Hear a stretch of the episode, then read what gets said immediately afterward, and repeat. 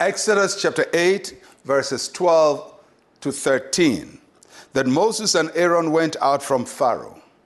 And, the, and Moses cried out to the Lord concerning the frogs which he had brought against Pharaoh. So the Lord did according to the word of Moses. And the frogs died out of the houses, out of the courtyards, and out of the fields.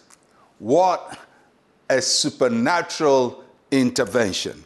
The passage says that Moses cried to the Lord.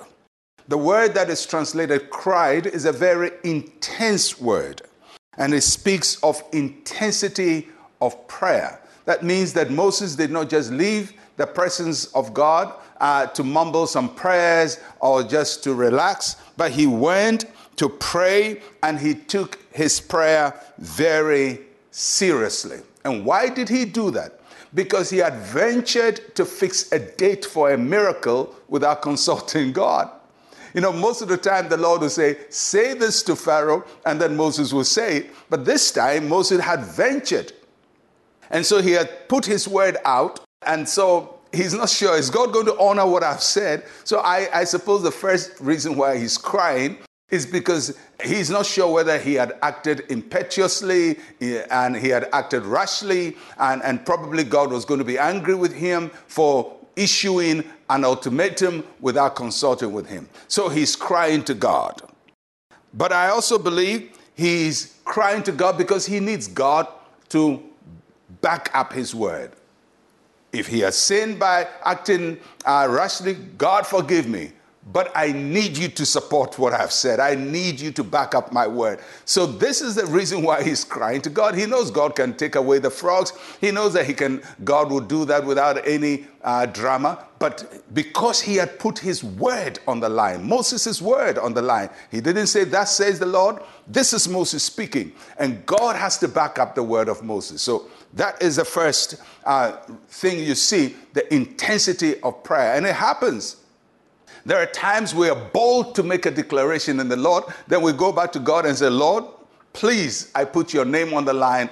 Can you back me up and pray with intensity? And then the second thing, the Bible says the Lord did according to the word of Moses. What a relief. God did not just honor his own word, but he honored the word of Moses. Remember, at the beginning of all of this, God said, to Moses, I have made you as God to Pharaoh. In other words, Moses, you have authority to issue directives when you face Pharaoh, and I will back it up for you. So, this is what God is doing. The Lord acted according to the word of Moses. He showed that he was with Moses, that though Moses had not consulted with him first, that God was with him because Moses had been obedient up until this time. And God says, Moses, I am with you. And it also showed to Pharaoh that Moses truly is a servant of God. Because even without saying, Thus says the Lord, God had honored his word through him. It is both exciting and humbling when we talk to God and he hears us and answers us.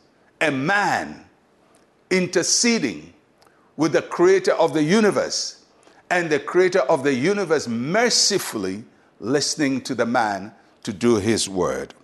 So Moses prayed for God to take away the frogs, and the Bible says that the frogs died.